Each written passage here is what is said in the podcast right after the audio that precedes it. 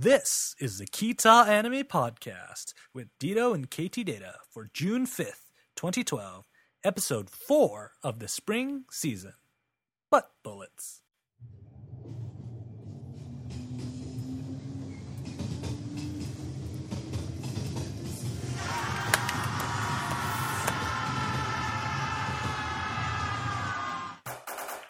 It's time for the Kita Anime Podcast for June 5th, 2011. The Kita Anime Podcast is brought to you by. Ha ha ha. Rest in peace, Ed Rucol. The internet loves you. Hey everybody, welcome to the Kita Anime Podcast. I'm KT Data, And I'm Dito. and this is the podcast where we talk about anime and start late and whatnot. But Very late. How are you doing today, Dito? Because I totally butchered that opening, but oh well. We'll just keep going on. Not as good as you right now, KT. Um, Completely delusional. delusional. Anyways, for you people who haven't watched, which why wouldn't you have watched?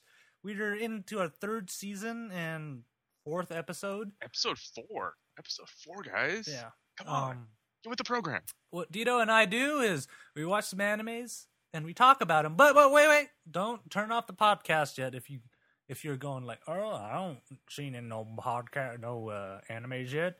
Is just head on over to ktdata.net and look in the show notes for episode four. You'll see these links that take you to Funimation's website, to Crunchyroll, to Hulu, and they all link to the episodes that we talk about. Isn't that crazy? So you could watch Just them. A little, just a little like KT. Crazy. Yeah. So you could put us on pause, and then we'll just look like this for a couple minutes, and you know, after you catch up, you can just press play, and we're all good to go. Um, the animes we watch are Kuroko no Basuke, Jormungand, and uh, Kore wa no Zombie Desuka of the Dead. Um, But be warned, we will spoil the hell out of these for you. yeah, but hey, who did who, Just a little. who who who who didn't like a spoiler or two in their time, you know? So let's just jump into our first one, which is Kuroko's basketball.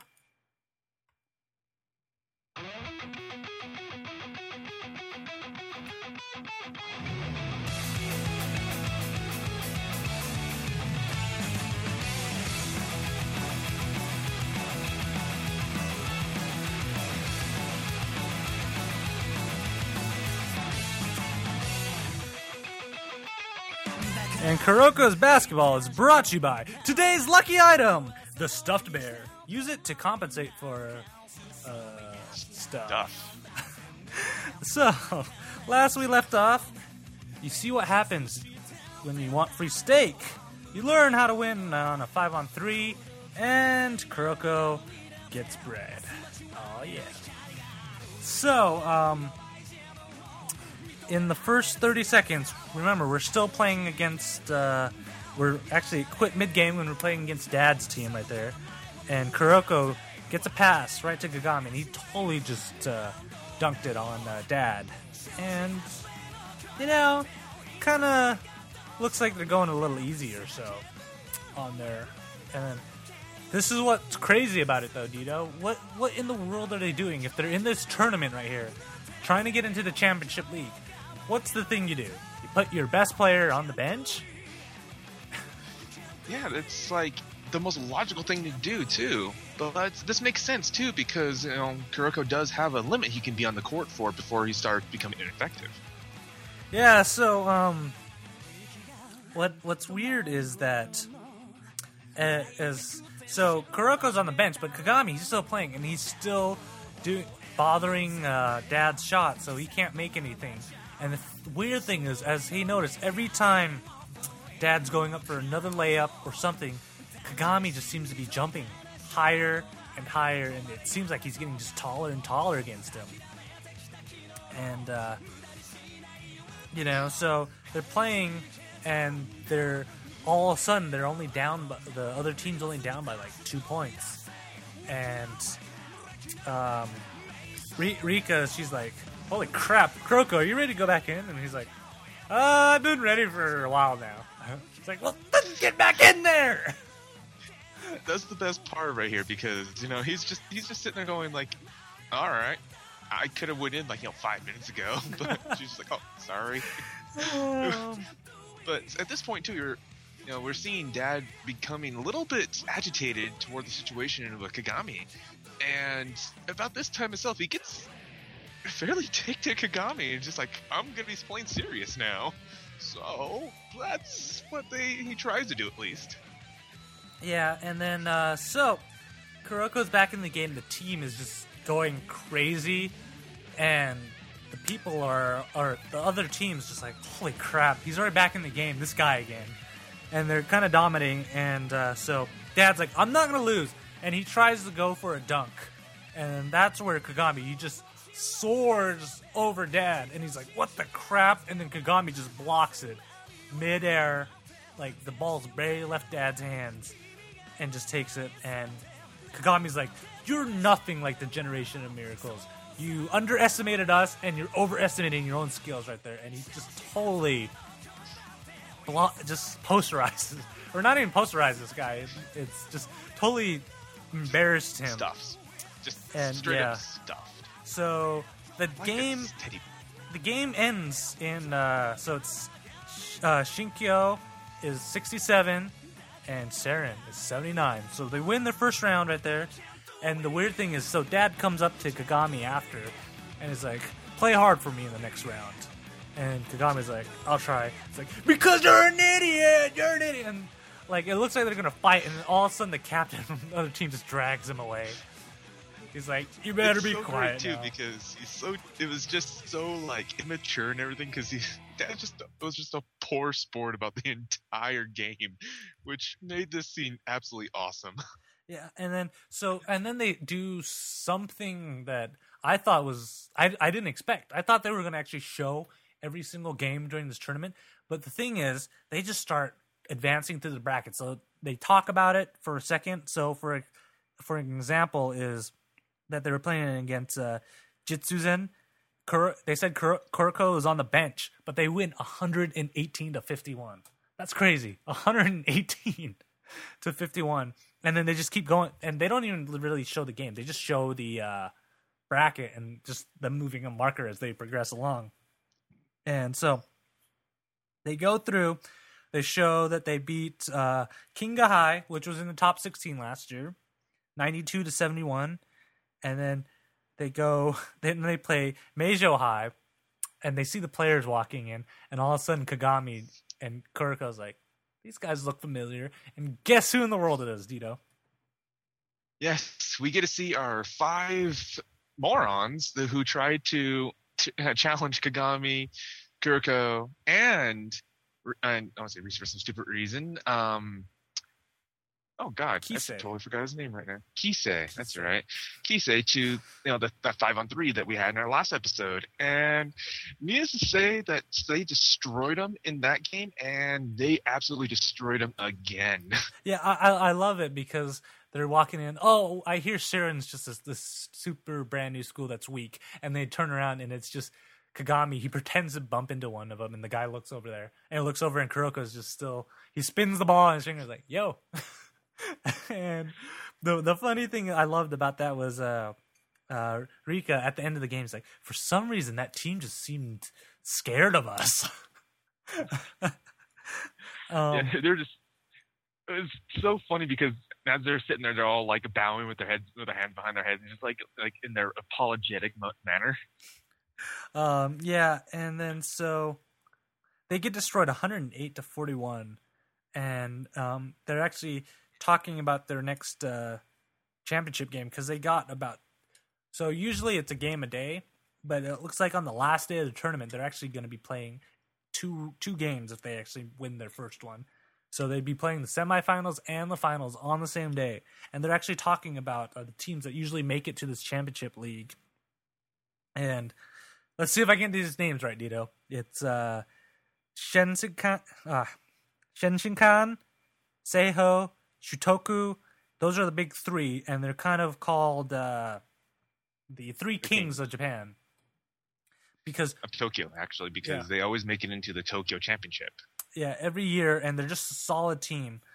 Um, and of course, they'll be playing um, Shutoku and Seiho if they ma- if they make it through. So they're playing Seiho first, and then if they beat that, they'll go to play Shutoku, and guess who Sh- Shutoku has? Since they're actually one of the stronger teams out there, who do you think they've got?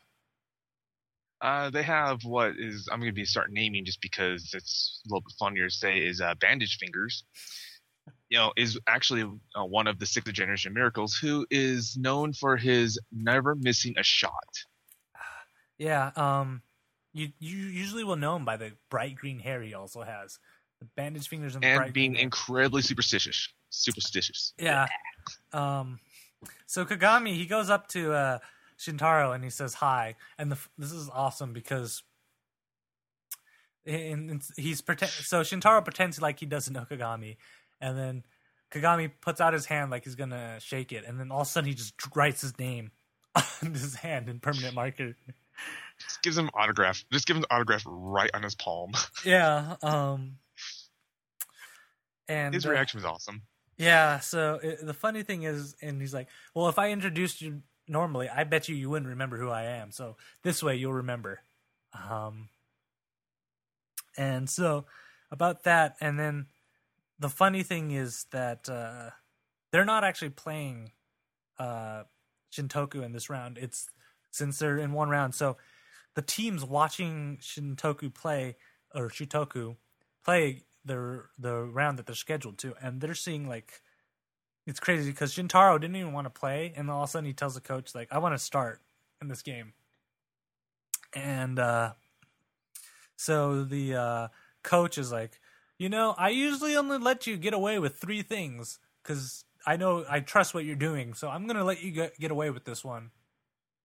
And so he's like starting, and then this is where you actually see how strong Shutoku is because usually all all the other teams that have been playing is that there's usually just one big guy, like Dad was one of them, or Kise, and the rest of the team kind of carries on this. But they're watching this team play, and they're actually a pretty all solid team. They have a big guy down below, down below, and they also have uh, what's his name? Uh, they also have uh, Shintaro, who's amazing at shooting out out out in the three point land. So it's kind of a double threat between two of them. And the weird thing about this that's even more intimidating is how Shintaro shoots because he has this high arcing shot that takes forever to go, but it actually goes in. So by the time it goes in, he's already on defense on the other side, and it's just intimidating. How um, it says that, and what's crazy is uh, Kuroko's telling Kagami like, if he's in form, he never misses. And we're not like saying LeBron James never miss. This is like 100% accuracy, never miss on there, which is kind of nuts if you think about it. Not not to mention too, complete swoosh, no rim. Yeah, it just perfect. It's a perfectly arc shot, and it just goes straight through. Like it barely touches the net when it's going through. Um, and then you know, so they they find that they're going to be playing these two games in the semifinals and the finals, and like the first years are kind of freaking out, but Kagami's like, I am all fired up for this, and like, and Kuroko's like, yeah, I am too, and the first year's just looking at him like crazy, and like, don't you get fired up when you the impossible comes in front of you as a challenge, and like you just see the team, everybody's like, yeah, let's do this. You know, Um, so but then it goes cuts back into their their game or they're back at school and everything. You know, Kagami and his uh mountain of food just sitting on his desk and Kuroko and them just talk start talking to each other and the only thing they can really say is just like, Oh, you know, I'm just sore. Yeah. Um, and then at that point, Risa just comes by. It's like, oh, perfect. Kur- Kagami, come here. Help me carry these boxes. And they're like, we're all sore from last game, and you're now making us carry boxes. And she's like, And here's where this this is the, the part where you should like learn from Kagami and kind of word yourself better because you know Rise was kind of mentioning that um, you should help a maid in distress and everything, and Kami is just like, I don't see a maiden anywhere, and he gets punched right in the back. And uh, if you actually want to see a screenshot of that happening, head on over to facebook.com slash panda productions to our Facebook page. And bam, it's right there. You can actually see a screenshot of it. Dito's been posting screen captures of all these, uh, of just the animes as we're watching them. So if you want to see it, head on over there. Um, so, but what's in the boxes are uh, uh, tape. or well, it's 2012. DVDs. I, I should say DVDs, but everybody still calls them tape. But it's DVDs of previous games against all the teams that are in the tournament. So one of them, of course, is a Seiho match. Um, and the the funny thing is that they watch it and you see this uh, Seiho team, which doesn't have a Generations of Miracle player on it, but everybody says they're a tough team, and they start watching and and the thing is like Kagami and Kuroko's one like it looks kind of funny how they're playing. The rhythm seems weird, and they couldn't just put their finger on it.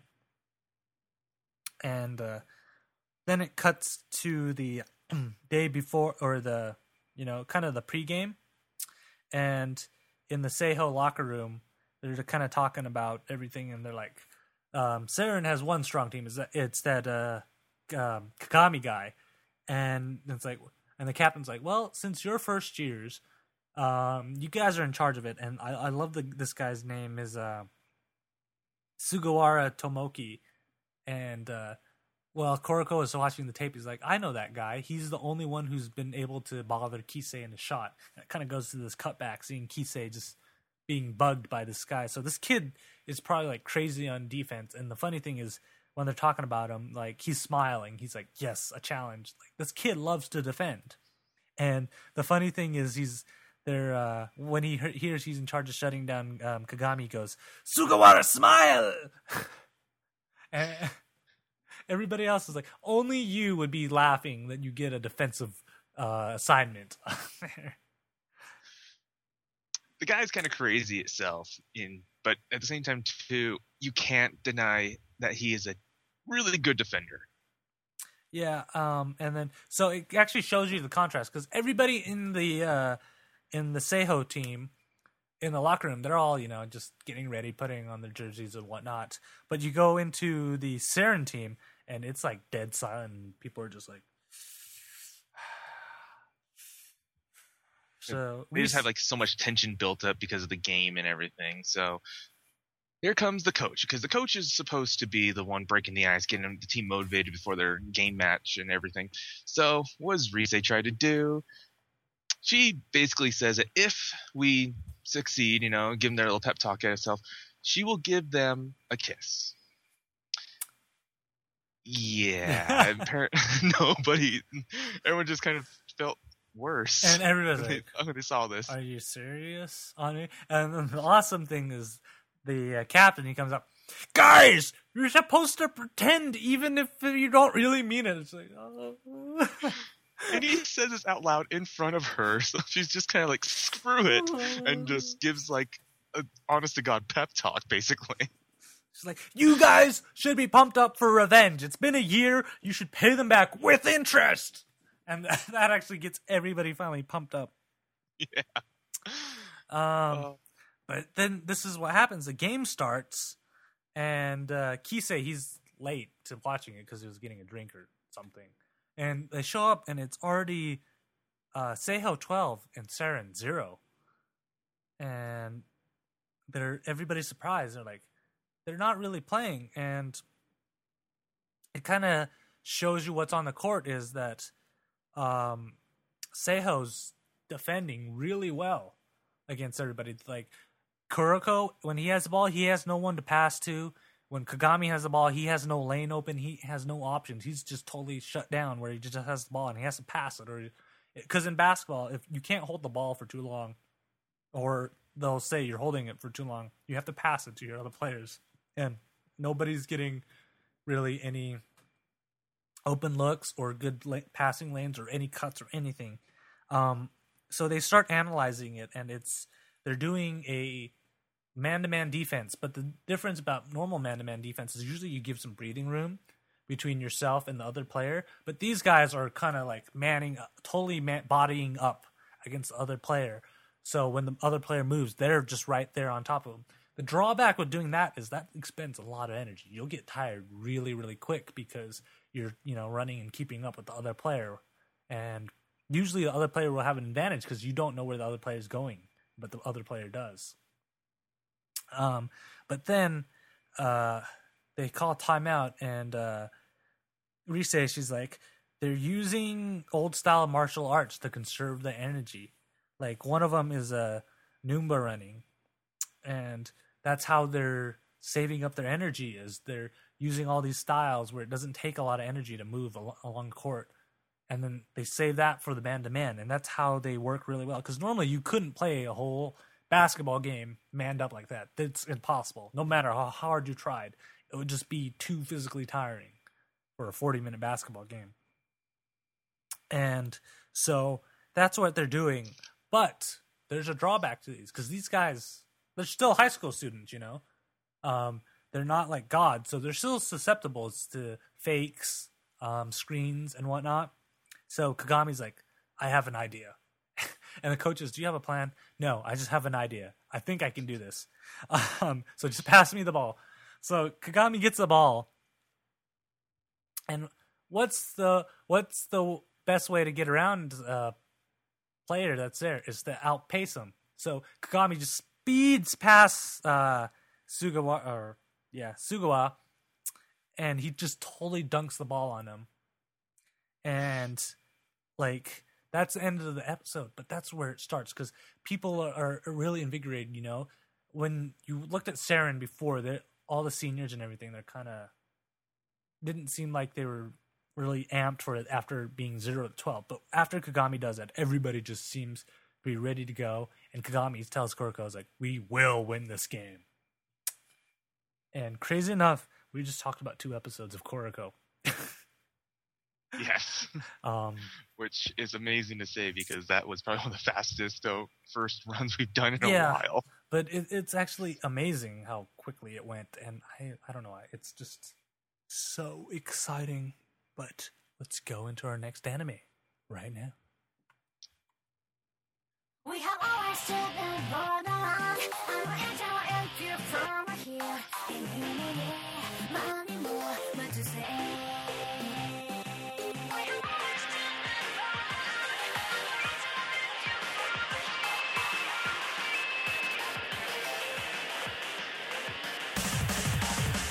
in and our next anime is Jormungand and it's brought to you by It's by. Yeah.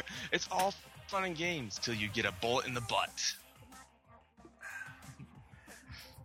oh Dido it's always about bullet Yes. It's always fun games too. You also mess up the ad read too. Last episode, we learned guns makes lots of holes. Johan learns to pee on a stall, and we learned to say doctor in butt Japanese. fuck that fuck that What's Akase? I just it sounded more fun when i yelled out doctor It's just like it's Akase. What are you talking about? Katie, yes. So where we last left off is uh, Valmet was about to go just ballistic because uh, she noticed that there's someone on the side that looked familiar to one of her past um, events, so to enemies speak. So that's basically where we run off to. Is she just drops her gun, pulls out her knife, and just bolts. While we see like Lum is just sitting there going like, "Oh God, just guys, cover her." Yeah, and, and what's nuts is when she's running by, she doesn't get hit at all, and just everybody else is getting mowed down. Like her team's, they're not running after her, but they're just like hitting any of the enemy who just pops up and tries to get her. Um, and then it just cuts to uh, the date that Koko is. Uh, Koko got Mr. invited Chang. to in the previous episode, Mr. Chang, for Chinese food. Yes. In my opinion, the best kind of food you can ever get. Um, Dining on sp- on egg rolls. Yeah. And and the and the funny thing is, Mr. Chang's like, "Hey, don't don't. This is just the hors d'oeuvres. Don't don't get full on the hors d'oeuvres. You, there's still more to eat." Um, But we cut to another scene where we see uh, Scare- Scarecrow and I guess it's his assistant called uh, Chocolate. I really hope she didn't give herself that name. that's her code name. But- Chocolat. yeah, I really hope she's not the one who gave herself that code name because that's just weird. But isn't it romantic, so- Dito? Chocolat. Chocolat. Hmm, maybe. Chocolat. I, li- I, li- I like the sound of that. I don't know you. I'm sure you do. But then we cut back into the scene between Valmet and and Karen. So it's like an epic fight between the two, and she just gets right behind enemy lines. So then, Um, yeah, it's just So I I don't know how to explain this this fight. It was it's just so intense. yeah, so they both have pistols, but they're pretty much doing the knife fight with pistols right there. And um, I think Karen's cheating because she has those auto load uh, belt clip that has the uh, that already has the loaded gun clips on there. And uh, Yeah, and uh, so what happens is while while they're fighting with each other, um, you know, Valmet's like, "Who in the world taught you this style and stuff?" And Karen just like talking is overrated and stuff. She's kind of skirting around it, and um, Valmet's kind of getting sort of slash fast or flashbacks to how she was back there, and um, then it cuts to Dr. Miami, who's still out there chasing butterflies in the middle of nowhere.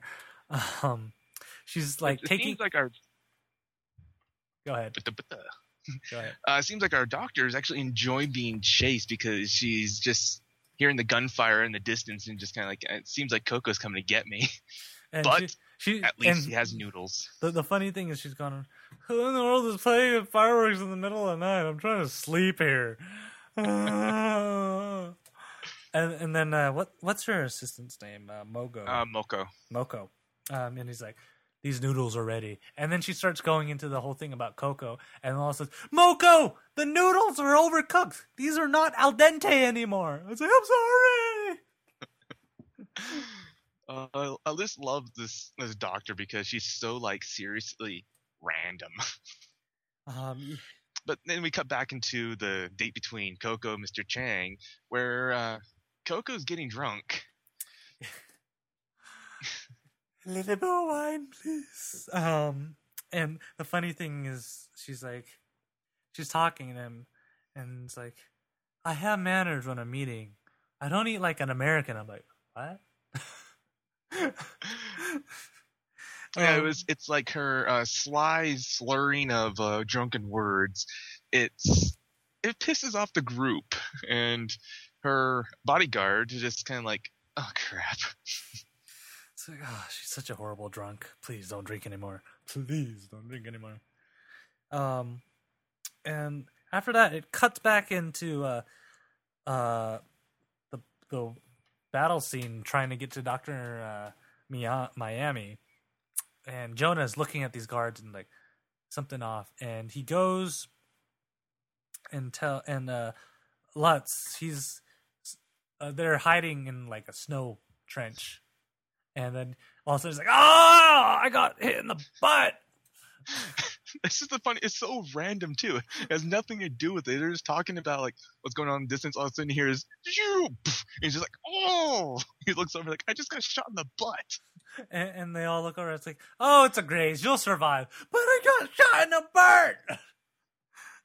But then at this point, uh, Johan notices like one of the of the when the soldiers on the other side that just is getting up because no one's firing. So he comes with a, a strategy itself is just to tell everyone to lay low, act like they're dead and everything, and they'll kind of pop up. Where uh, Lum kind of agrees to this. So as they're doing this, everyone starts popping up from the opposite side, and since Lum is the sniper, he's just taking them out one by one as they're carelessly getting up and searching the area. yeah, and he's like, weakness or uh, um, what was it? It's like weakness will get you killed in battle, and he just totally just takes them out one by one. Um, and then uh, so then it cuts back to chocolate.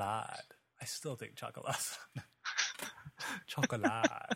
um, so um, Scarecrow sends her to the bathroom because it looks like uh, Koko went over there and he's like, she could be talking to somebody on the phone in the bathroom. You should follow her. And it's like. And then the funny thing is, she's sitting in the stall, a locked stall right now, and she's like, well, since I'm here, and all of a sudden the stall starts shaking, and she's like, occupied, occupied. and then, who do you think pops uh, over the top of the stall right then? like a ninja, Koko's just kind of just looking right over, like, stare, just staring right at Chocolat. And she's like, "What are you doing? I'm busy." Ah. She just looks at her, she's like Koko. uh, Koko's done some digging though, so she already knows who this this uh, person is, and she was like kind of like just staggered that she even knew who uh, she was. Uh, Koko knew who she was, and it was a very weird scene too to put that into perspective as well. Yeah, and so she's like, "Go tell this to Scarecrow if you want to live." And after that, cuts back to uh, Valmet and Karen fighting each other. And so, as Valmet's doing, she's kicking butt, and then she's sli- she slices uh, Karen's shoulder, and she's like, first your shoulder," and then she comes over and she's like slices uh like her thigh. She takes off the belt with all the magazines on him, gets her Yeah. thigh, and she's like, "If you have time to whine, you have time to tell me about your past." And then all of a sudden, she goes into this crazy um, thing where she's like, "Uh, you if you person like you is gonna get your whole squad killed," and it's kind of reminiscent of how what happened to her and how she got her eye patch in the first place in Africa. Africa. Yeah. In Africa. And then all, all of a su- and then all of a sudden she's like kind of daydreaming there, and then uh, Liam just hits her in the back of the head. It's like we're moving out, and she's like, "What? But what about her? She knows about her past. Like we're moving out. We already got, we've already taken care of her squad." And she kind of just like leaves them, and they start going after uh, Miami on there. and then we, at this point we just cut back. You know, we're doing a lot of cutback scenes Yeah. in this, which is kind of fun, funny and interesting at the same time. But um, Koko gets a phone call off her satellite phone, and she's just like, "Can't take this." And at the same time, too, Mr. Chang gets a phone call too, and apparently it's um, you know Lum and uh, Karen just kind of telling each other, "Uh, yeah, this pretty much is exactly what you're thinking. We succeeded. I failed." and you may want to go with the next uh, step in your plans. So at this point, uh, we see Scarecrow and Chocolat uh, overhearing the conversations that they have the room bugged. And then uh, Chocolat comes up with an idea too, because uh, Scarecrow didn't really care. There's like, oh, let them kill themselves in the end, so because I'm only gonna profit off all this. And then Karen is just, or sorry, Chocolat is just says, you know what? You're not gonna see any money if Koko gets killed. So he she convinces uh, Scarecrow to uh, team up with uh, Koko to get her out of there. So there and of And, all like, the things, yeah, all the things you can get your get yourself away in your getaway car. Well, yeah. So, So what happens is Mr. Chang he has snipers like all around the Chinese restaurant he's and he's like make it look like muggers got him or something. Um, but so as uh they're walking out, of course, you see Chocolat and Scarecrow just standing there at the doors, and she's walking out right there, and all of a sudden you just hear this wind coming up, and what in the world do you think's landing right there, Dito? It is the Super Hind Mark V prototype. Um, that worries me.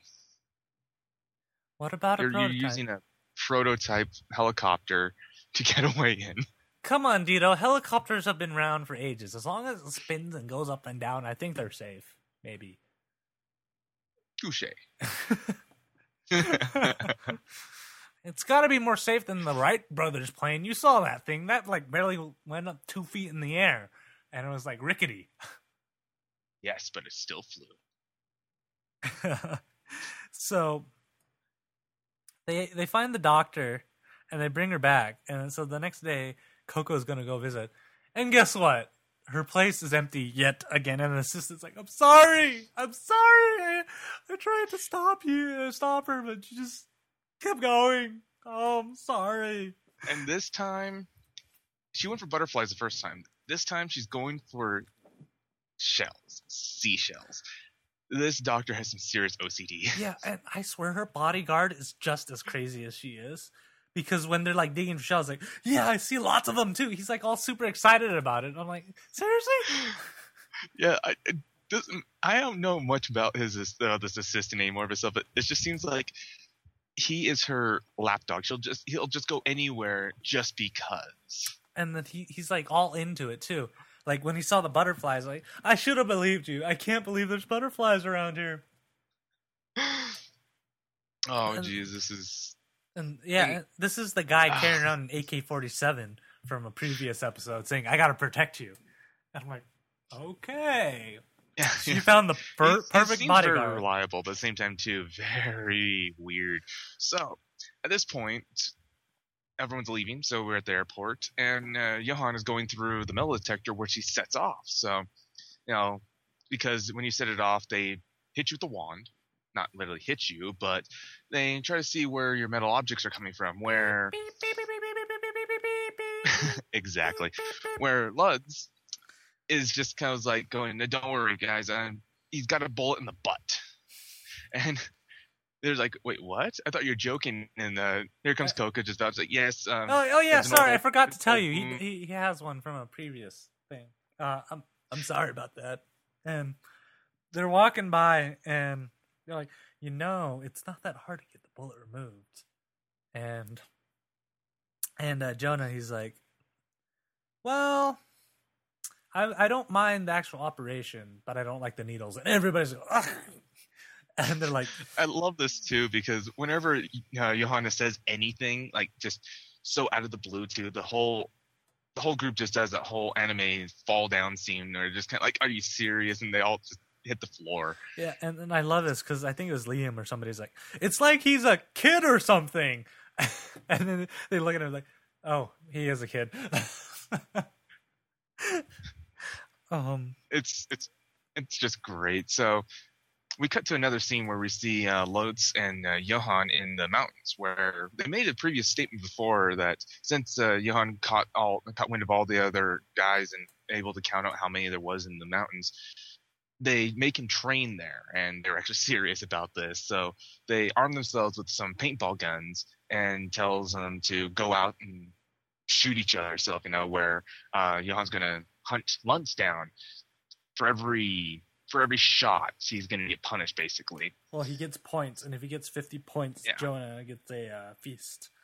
I Oh, think, sorry, a it's, feast. I think It's it's 15, 15 points for every hit he lands, and then 30 points if he gets a flag.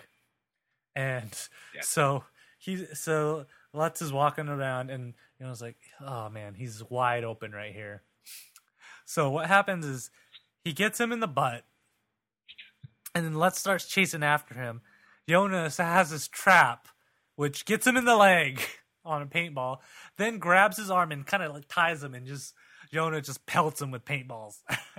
he gets pretty much shot up from your uh, hip, crosses all the way over to what would be my left shoulder. kind of So looks like your right t-shirt right left Dito. shoulder. Just yeah, he, he got shot up a good dozen times. Yeah, like it. So imagine that spot on Dito's shirt, but just like a bandolier, like going across his chest. yeah, the opposite side too. So Um, and everybody's just like laughing at him because he just got owned. Um, and then so after that, they actually uh, go take a walk because they're in Sussex, England right now. British. It's, it's amazing how much Japanese you, you hear when you're in England. Um, yeah, but so they're walking along a lake, and who who do they see waving at them? Chocolat. Uh, why do you say that? It's just funny to me. chocolat. It's so romantic when you say it like that. Chocolat.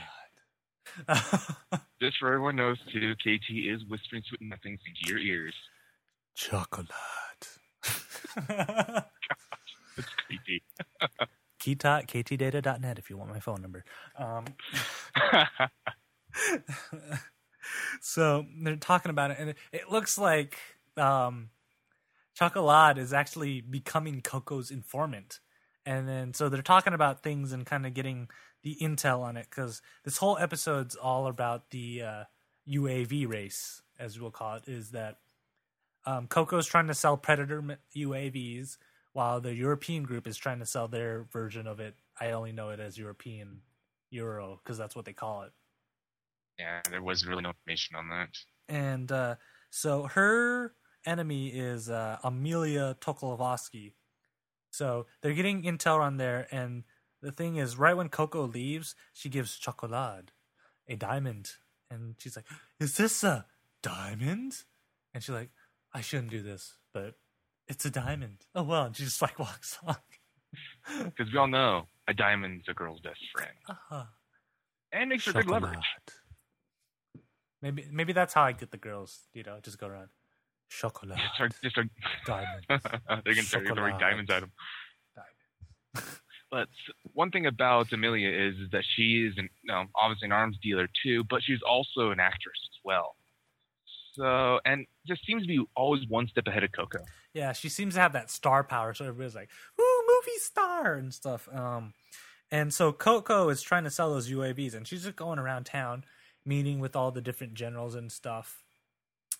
And uh, she goes around, and she's going around, and everybody's like, "Oh, we kind of already committed to going buying the European ones." And she's just like, "Ah!" you're you're watching this whole thing like every single step that Koko's takes to trying to sell off the predators. There is she's always there, probably like twenty minutes or so after like Amelia leaves, and she's just like there every turn, just waving, smiling, just going there. You're just watching her just get so ticked off. Yeah. Um, and then so what happens is that we just see Koko in a hotel room somewhere, and she's just like munching on snacks and sending out emails. And the funny thing is, Valmet's like, Koko, if you eat too much, you're gonna get fat, and you should stay that way. And she's like, Is there any of these snacks will make my boobs bigger than yours? He's like, But I love you the way you are. oh god, like Valmet is like is the only weakness that she has is Koko. Yeah. Um so she sends I think it was somebody uh, I don't even remember the guy's name to go negotiate with the last general that was a holdout. And Oh yeah. then uh the Tolskosky Tolskosky Tol Oh, Tokoski's. Tol- Tolkowski is uh she's like oh she's making her move and she tries to get Koko together so they can talk. And of course it's a trap. Why wouldn't it be a trap? This, everybody's in the arms business. Um and what happened was Koko somehow managed to get one of her shell companies to buy stock out of the out of one of the governments. So she, Koko essentially owns um uh, Tolkowski's uh, employer, and they're kind of trying to negotiate and stuff. And um, the the actual company sent sniper units. They're trying to uh, trying to kill both of them, so they don't have to worry about it. But of course, Koko's ahead of the game and has uh, Lut- Lutz out there just looking at these guys. And uh, what happens is that they're kind of talking. It's like, I just realized you've never seen any of the weapons that you sell, do you? You're you're just one of those sellers that never walked on the battlefield before. And she's like, Oh, I don't need to know what I'm selling. It's just business right there. And uh, so, but Koko's like, You got to be on the battlefield to understand and everything. And all of a sudden, it's like, Get them. And then Lutz just takes out two guys. Uh, um, Like through the barrel. It Yeah. takes out two snipers through the barrel. Yeah, he you, does- you've he- seen like the Wile E. Coyote or you know like the Yosemite Santa Looney Tunes cartoons whenever he fires and plugs the, his uh, finger in the barrel, how it just blows open. Yeah. That's what Lutz does to them. Yeah, and what the amazing thing is that he doesn't even like kill these guys. He just disables their weapons on both of them, and they're just and she's like, "Oh, just taking care of things," and she starts heading to the car, and uh, then she's yelling back to Tolskosky, "I'll only charge you five percent on top of what I paid for all the stock right there." And she's like, "Oh, yay!" Uh, I don't even want to know how much money that really was in the end. Yeah, and so Koko's driving off. She's like, I really don't want to deal with her again. And then all, and then, she's, but she's like, I'll probably see her again. Yes. And that's actually the end of that episode. And the funny thing is, I usually say this after every episode of the anime we're gonna start talking about is, I'm never gonna see another episode of this again, and yet I want to go watch the next one. Jormungand, guys. Jormungand. It's interesting.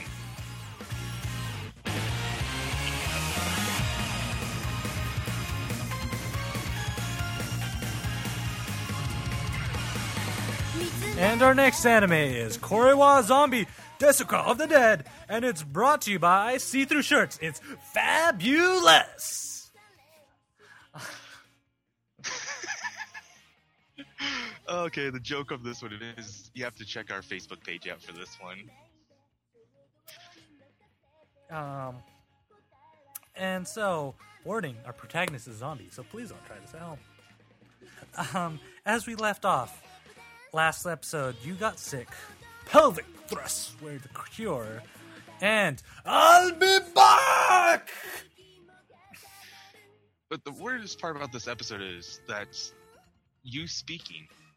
It's the first thing that happens. Really, you're, you're seeing you speak. And you're like, what? Eh? Or should I do it like the Japanese? Eh? So apparently, what happened is that during the last episode, around there, Haruna came in with that little strange device around her neck and everything, and it absorbed part of uh, Yu's powers, which essentially transmitted her powers to Haruna. So that basically means any kind of emotion that Haruna makes is going to inflict lots of pain to her. Yeah, so essentially, Haruna and you switch switch positions, and so um, the funny thing is that uh, Aiko was about to leave, and then Yu's like, "You're not gonna fantasize about me?" And he's like, "Oh, oh, hold, hold, hold on," and he just enters his fantasy world right there, seeing you there, and then when he comes back, Haruna just holds up this. Um, you're not gonna fantasize about me. So, uh, Aiko's like, all right, all right, all right. Let me try. Let me try. And then he starts trying to imagine her like that, and it just ends up being everything's about money, money, money, money, money, money. Just a bit Uh. creepy. I I, th- I think it was more creepy that Haruna's like, why aren't you fantasizing about me? Actually, don't find it that creepy because it's it is Haruna. Now my question What? is, why chat room? You're not fantasizing about me all the time. KT Data. Complaints to kita at ktdata.net. oh, So now we, we find ourselves at the school festival where uh, Yu is in casual for once. Haruna is wearing Yu's armor. And this is about the same time frame where they're What- going to get crepes. Yeah. And so they're walking by Haruna and they see a they, they see a booth that's cooking crepes, and she's just kind of staring at it. And then Yu's like, "Do you want a crepe?" And and she's like, "Which one?" And she points to a sign. It's in Japanese. I can't read it, so um, she goes up and it's like, "I'd like one." Uh, what was it? It was like strawberry and like bean curd crepe, and you just see this look Red, on red bean. Yeah, red bean. You see all this look on her. It's like, no, not that one. And then Yu's like, oh yeah. And then one uh, chocolate and something else crepe. And Haru's like, bully. Yu's just totally like playing on her. And this is a weird episode because usually we don't see you acting like this, and she's like kind of carefree in this episode. Um, But at this point, it turns back into uh, a scene between uh, and Yuki, where uh, Yuki just keeps on going about her ring. You know, just, and everyone's asking about it too. Where the one of the teachers comes in and just says like, you know, you can't have uh, accessories on it at school and everything. I'm gonna have to confiscate that. So, but for all those who remember, the ring is uh, Maho Shoj or Maho's um, power. Maso, sorry, Maso's uh, kind of artifact and everything to seal in unchecked uh, powers. So, yeah, she doesn't have it on anymore. yeah, she takes it off and she seems to be okay. Maybe she's got to get hit by another giant red button that nobody is able to see. But um, the teacher kind of takes it away, and so they're like, Ugh. um, and it cuts to the uh, to I, I I don't even see how this is possible. They have a bonfire at the end of the festival, and it's in the middle of the track. I'm like, how is that even possible? But okay, we'll go with it. Um, Yeah, why not? It's Korewan. What Yeah. makes sense? and Aiko was kind of just reflecting. It's like, oh, life is pretty good right now and everything. And then he does. He's doing the folk dance, and all of a sudden he's holding hands with the old teacher that just shows up randomly, and he's like, "Why are you holding my hand like that? That's inappropriate." And it's like, Why are you in the girls, line? I'm keeping the numbers even. and all of a sudden he transforms into the uh into our magical fairy lady. And Aiko is going like, "What in the world? Why is the magical fairy lady? You're real?" And then she starts talking, and everybody else is resp- responding too, and they're like, "You're not a figment of my imagination. Everybody else can see you too." And- and this is where like Aikawa just kind of like loses it. It's going like, oh crap. um, just yeah. it's And the funny part of the show. So the drunken fairy, she starts going into her kind of spiel. She's like, "Yeah, I used to be." Uh, the, this and this is where it gets interesting. Is her name is Chris or Christu, and uh, she actually was uh, Dai Dai San's or Dai Sensei's uh, sensei, so the teacher of the teacher essentially.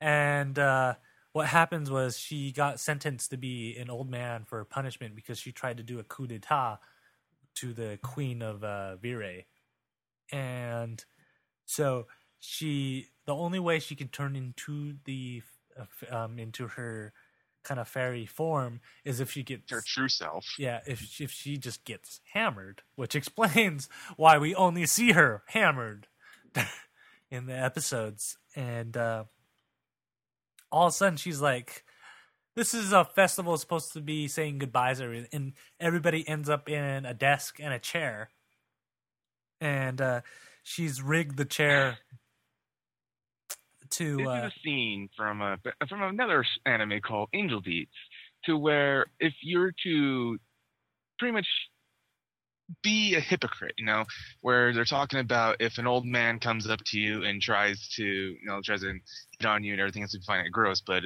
if that old man turns into is actually a cute girl, you would think otherwise. So she's just trying to prove that point that everyone, it's about the actual heart inside, and or it's about their like judge a book by the cover. So Anderson explains himself. It's not just about that. It's about you know, it's about the true heart and everything. And he just gets launched from the chair. um and so she's like and, and so like people just start getting launched left and right because they're just totally uh kind of breaking their hearts and just doing double and the funny thing is that uh i really want to go back and there has to be legitimate reasons why they start doing these references to animes like i'm pretty sure there's staff members that worked on these previous animes for them to do it i mean we've had a myriad of animes they've parodied, like uh, the uh, Melancholia Haru- Haruhi Suzumiya. Haruhi. Uh, Or he sees me. yeah, and then there's uh, Full Metal Panic. Already, they've done there. Um, That was that was like outright just you know so scary. yeah, Sasuke. Um, you know, now we have show. now we have Awesome. Angel Beats, and of course the Magic Clad girls from a various various whole genre that they've been hat tipping to. Um, just just a little. yeah, and then of course the zombie reference, zombies.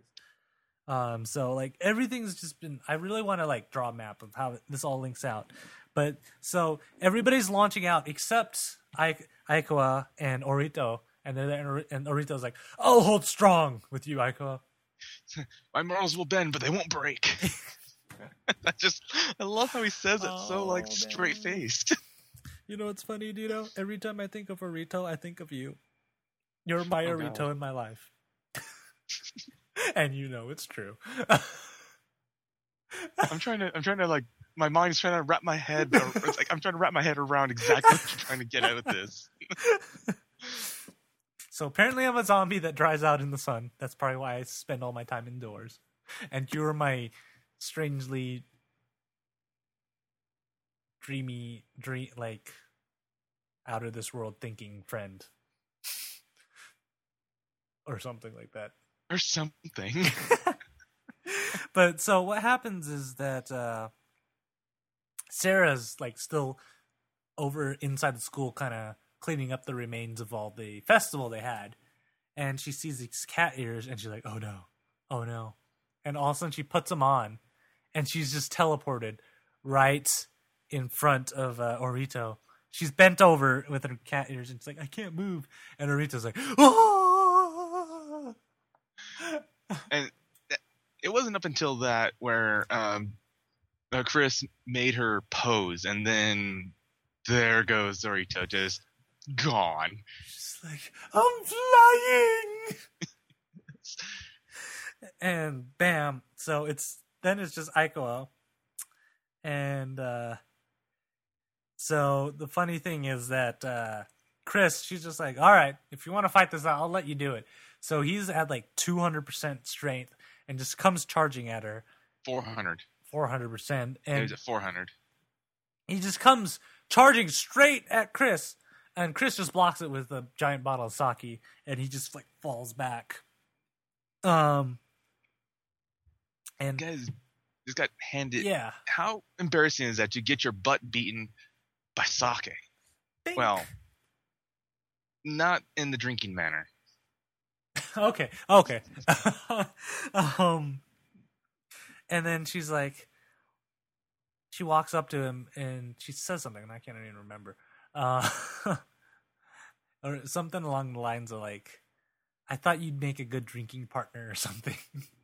and then she, Yeah, And- essentially is just basically saying that if it wasn't for you, or it's like if you were just to, you know, come toward like my my way of thinking itself, we would have made a we would have made good friends. Basically, I'm going. Is this a confession or something? yeah. And th- this is what's funny is everybody else is like, "Aikawa, you're you doing underage drinking." It's like you're not. There's a super overpowered magic clad girl almost gonna kill him again, and they're worried about his underage drinking. And he's like, "No, no, I didn't have anything to drink." it's so much it's so funny because like everything that they can possibly be offended about and everything or be mad about is the fact that there was and there was just talk of underage drinking so at this point chris leaves just outright leaves and everyone is returned you know they're just kind of on the ground Yeah, all like passed out defeated and beaten. Too. Um. So And Yeah. now we cut to a quick scene where Yeah. Dai Sensei is, you know, in the bath, of course, and just figures out and like gets that premonition that Chris has been released. So then there and- is one thing that uh, that uh, Dai Sensei wasn't expecting is that uh, our, our the return of our psycho, uh, Kuriko, or uh, wow, um. Uh. uh, Didn't we write this down? Kyoko. Yeah, Kyoko. I was just kind of like, oh god, It's written right farted. here. Oh yeah, it's written right there. This is like, welcome to midnight, everybody, where my brain shuts down. Um. Kyoko is uh, mentions to Dai Sensei that she knows her weakness, so Dai Sensei le- lets her out. Um. Yeah. And then s- the funny thing. Smart i- idea. the the funny thing is that uh, Aiko was talking to Dai Sensei, and it's like, "Is there anything that you can do?" Well, Kyoko might have mentioned something, and it's like, "Oh, what is it?" Well, and then all of a sudden you just see these creepy red eyes just pop up right behind him, and it's uh, Kyoko. And uh, so, um, Aiko was like, "All right, are you gonna tell me what her weakness is?" And she's like, "Well, ever since I was in jail, I've gotten pretty bored. So, So uh, their their a deal basically is that Aikawa needs to entertain. Yeah, Kyoko. it's- I don't know where this is going at the time, but I'm just going. Oh boy, this can't be good. Yeah, and then uh so he kind of takes her out and like walks along and gets her canned coffee. And this is this is the funny thing is uh Um, before that, Or- before that, she stumbles in to Aikawa's room. Oh yeah. So for I little fan service. Aikawa was just laying in bed trying to figure this out, wrapping his head around it. And then all of a sudden Kyoko just shows up and she's like, Aikawa, I need you. And she's like on top of him, like her boobs were rubbing against him and everything. And he's like, What are you doing? What are you doing? And he he kind of runs like, I already know your farce right there. It's like, What do you really want? Um, and then so they end up taking a walk. He buys her one of his uh pat or his uh, trademark coffees that he's always drinking, and she's like, "Oh, coffee," and she like crushes the can. It's like, "Back in prison, all we could drink was water," and just like crushes it. And Aikawa's like, "She has a scary face on." and it is a scary face, mind you. yeah, and she's like, "Oh." Um, So, the, the the idea comes up now. Exactly what um, Kyoko wanted to do, and it was to have a mixer party. You know, of all the things you can possibly you have and you could do in the world itself, a mixer party. wouldn't you want I know a she's crazy, party? but really, I I don't want I I, I don't want a mixer party. Then I can go around chocolate, diamonds, chocolate, diamonds, chocolate. you, you, sweet t- nothings, everybody. Sweet you, nothings. you telling me that would not go down well at a mixer party? Um, one day we'll try that and see what happens. oh man. Send applications to Kita and I like how you can't say our email address. I can't I can't do anything. My brain is completely gone, guys. It's at kita at ktdata.net. Um, so the funny thing is he's at he's at uh, school the next day, and he's like, "Yeah, I want to help this uh, girl from another school do a mixer party." They're like, "But we just had the festival." Yeah, but a mixer party, it's awesome. That's just like me, and he's trying to act like that, like the party. I live the life. And here's a-" another reference too, because uh, he starts speaking some random English and just saying random phrases, kind of like TK did in Angel Beats. um and, and so he's and they're like you don't like to party and everything. It's like oh yeah i'm doing it and everything.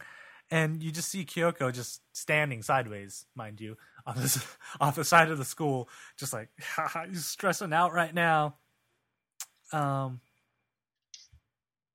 and then uh Sera shows up and kind of just like wraps him around in her leaves and they're like kind of talking and it's like you just like seeing him stressed like no i really kind of want a mixer party to enjoy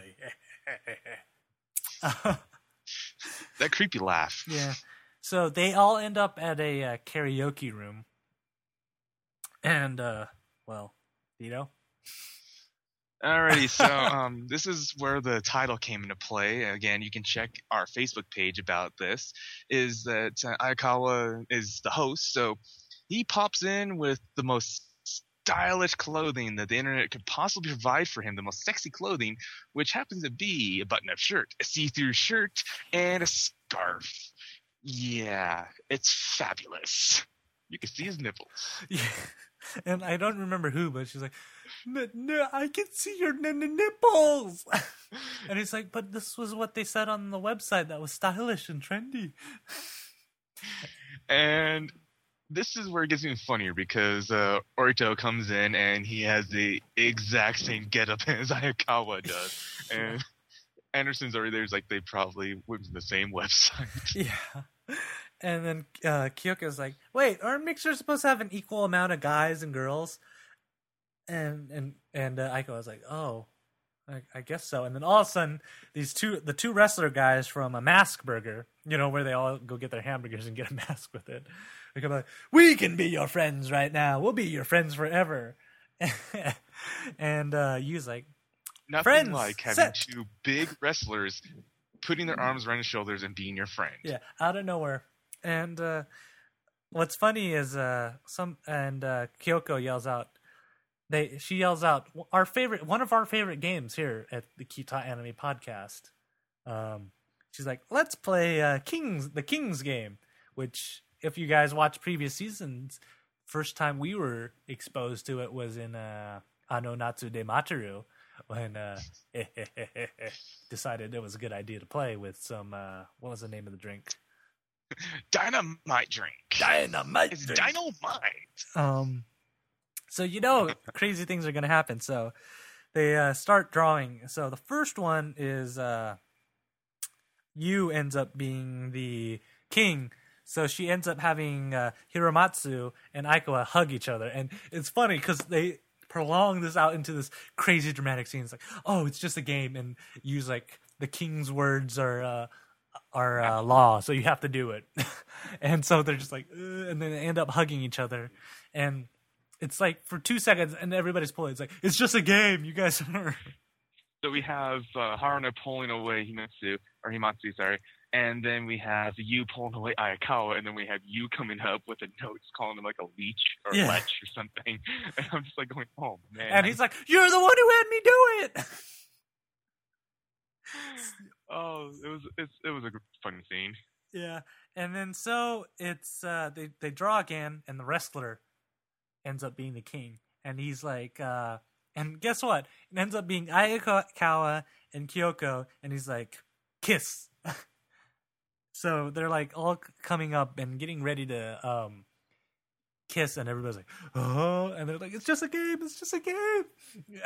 um, and uh, Kyoko's kind of getting cozy with him. Um all of a sudden she and uh so then guess who shows up to the who crashes the party?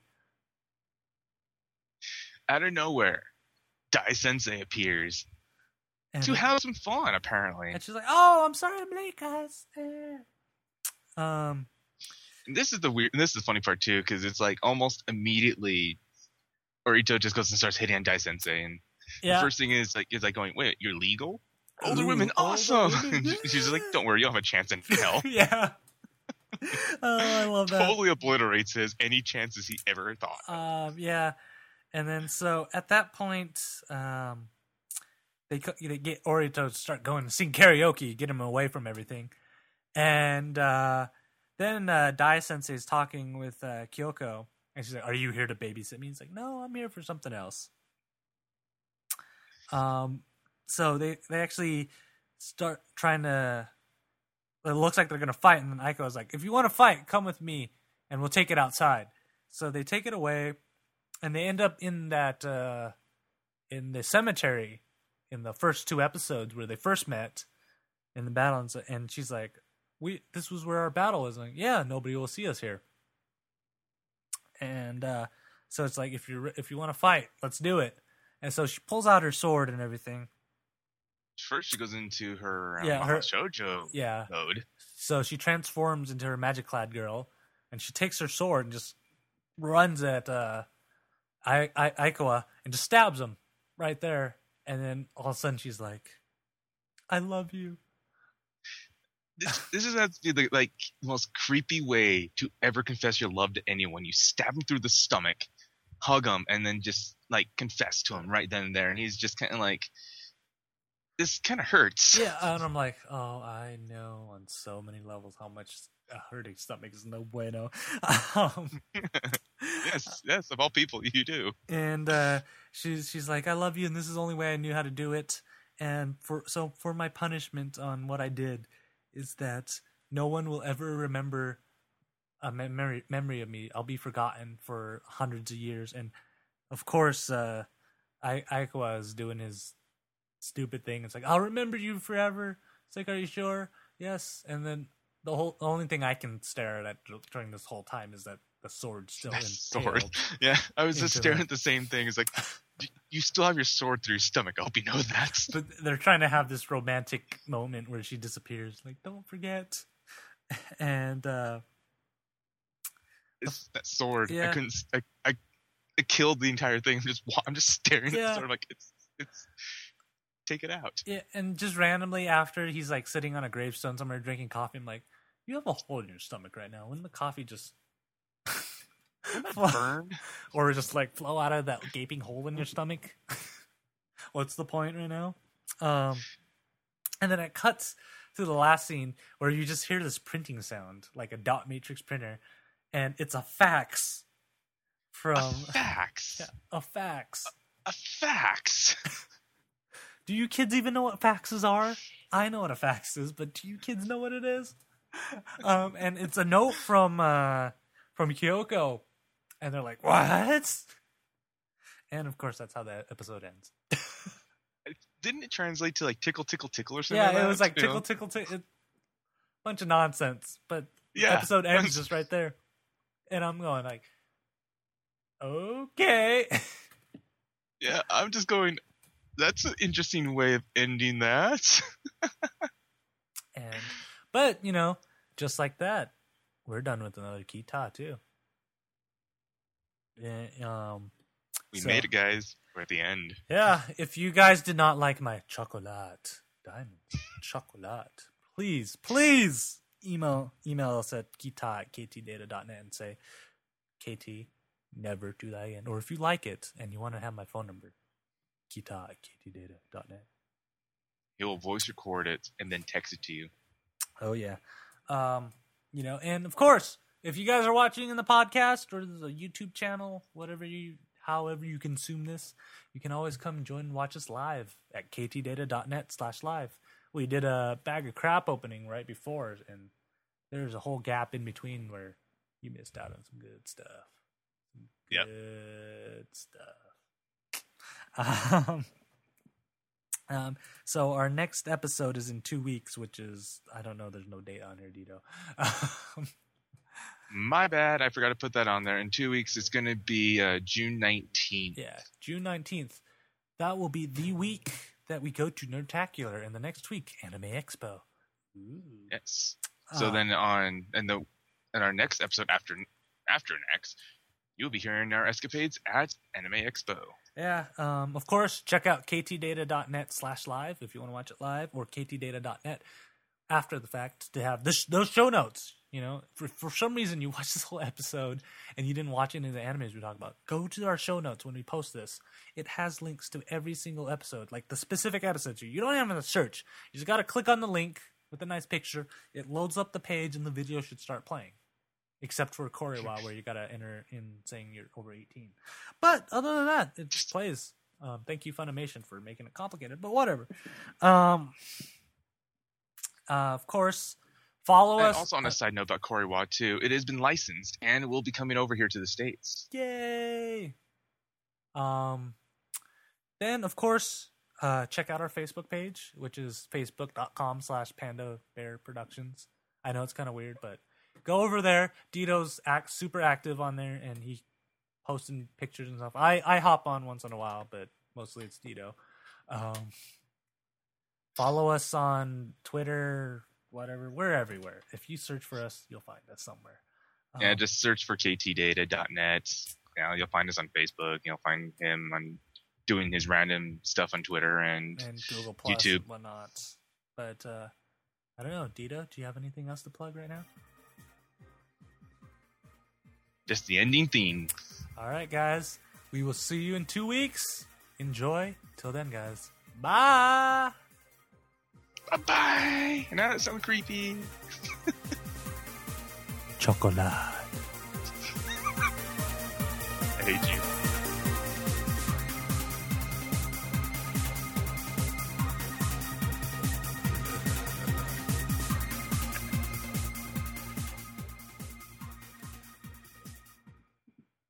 Everything's recording.